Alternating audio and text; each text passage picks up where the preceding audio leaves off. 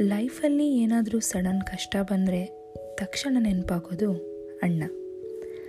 ಅಣ್ಣ ಮನೇಲಿ ಹೀಗಂದ್ರು, ಅಣ್ಣ, ಅವನು ಯಾರೋ ರೇಗಿಸ್ತಿದ್ದಾನೆ. ಅದು ಅಣ್ಣ, ನಾನು ಇವನ್ನ ಇಷ್ಟಪಡ್ತಿದ್ದೀನಿ. ನೀನೇ ಮನೇಲಿ ಒಪ್ಪಿಸ್ಬೇಕು. ಹೀಗೆ ಲೈಫಲ್ಲಿ ಎಂಥ ಸಿಚುಯೇಷನ್ ಇದ್ದರೂ ಇವನ ಸಹಾಯ ಬೇಕು ನಮಗೆ. ಪ್ರೀತಿ ಅಂದರೆ ಏನು? ತ್ಯಾಗ ಅಂದರೆ ಏನು ಅಂತೆಲ್ಲ ಕಲಿಸೋ ವ್ಯಕ್ತಿ ಅಣ್ಣ. ಇವ್ರ ಪ್ರೀತಿ ತಂಗಿ ಮೇಲೆ ಸ್ವಲ್ಪ ಜಾಸ್ತಿನೇ.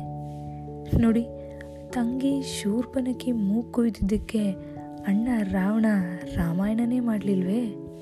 ಹಾಗೆ.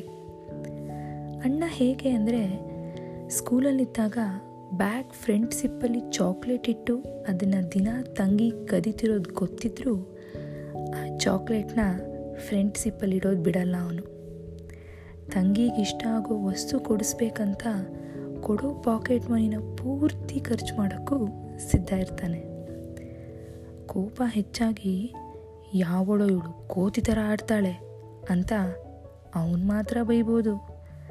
ಅದೇ, ಹ್ಞೂ ಮಗ ನಿನ್ನ ತಂಗಿ ಕೋತಿ ಅಂತ ಯಾರು ಅನ್ಲಿ. ಅವನು ಕೊಡೋ ಲುಕ್ಕಲ್ಲೇ ಅವಳನ್ನ ನಾನು ಮಾತ್ರ ಹಾಗೆ ಕರಿಬೇಕು. ನೀನು ಹಾಗೆಲ್ಲ ಕರೆಯೋ ಸಾಹಸ ಮಾಡಬೇಡ ಅಂತ ಹೇಳಿರ್ತಾನೆ. ಇನ್ನು ಮದುವೆ ಅಂತ ಬಂದಾಗ ಎಲ್ಲರ ಮುಂದೆ ಅಪ್ಪ ಕಿತ್ತಾಡೋ ಈ ಪ್ರಾಣಿ ಇನ್ನು ಹೊರಡ್ತಾಳೆ. ಇನ್ನು ನನ್ನ ವಾರ್ಡ್ರೋಬ್ಲಿ ಇವಳು ಬಟ್ಟೆ ಇರಲ್ಲ.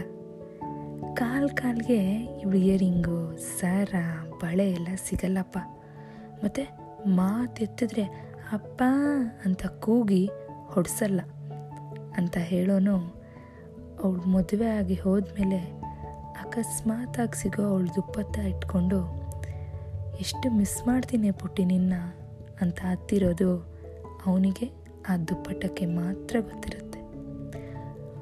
ಅಣ್ಣಂದ್ರಿಗೆ ತಂಗಿ ಮೇಲೆ ಇರೋ ಪ್ರೀತಿ ಹೇಳಕ್ಕೆ ಬರಲ್ಲ.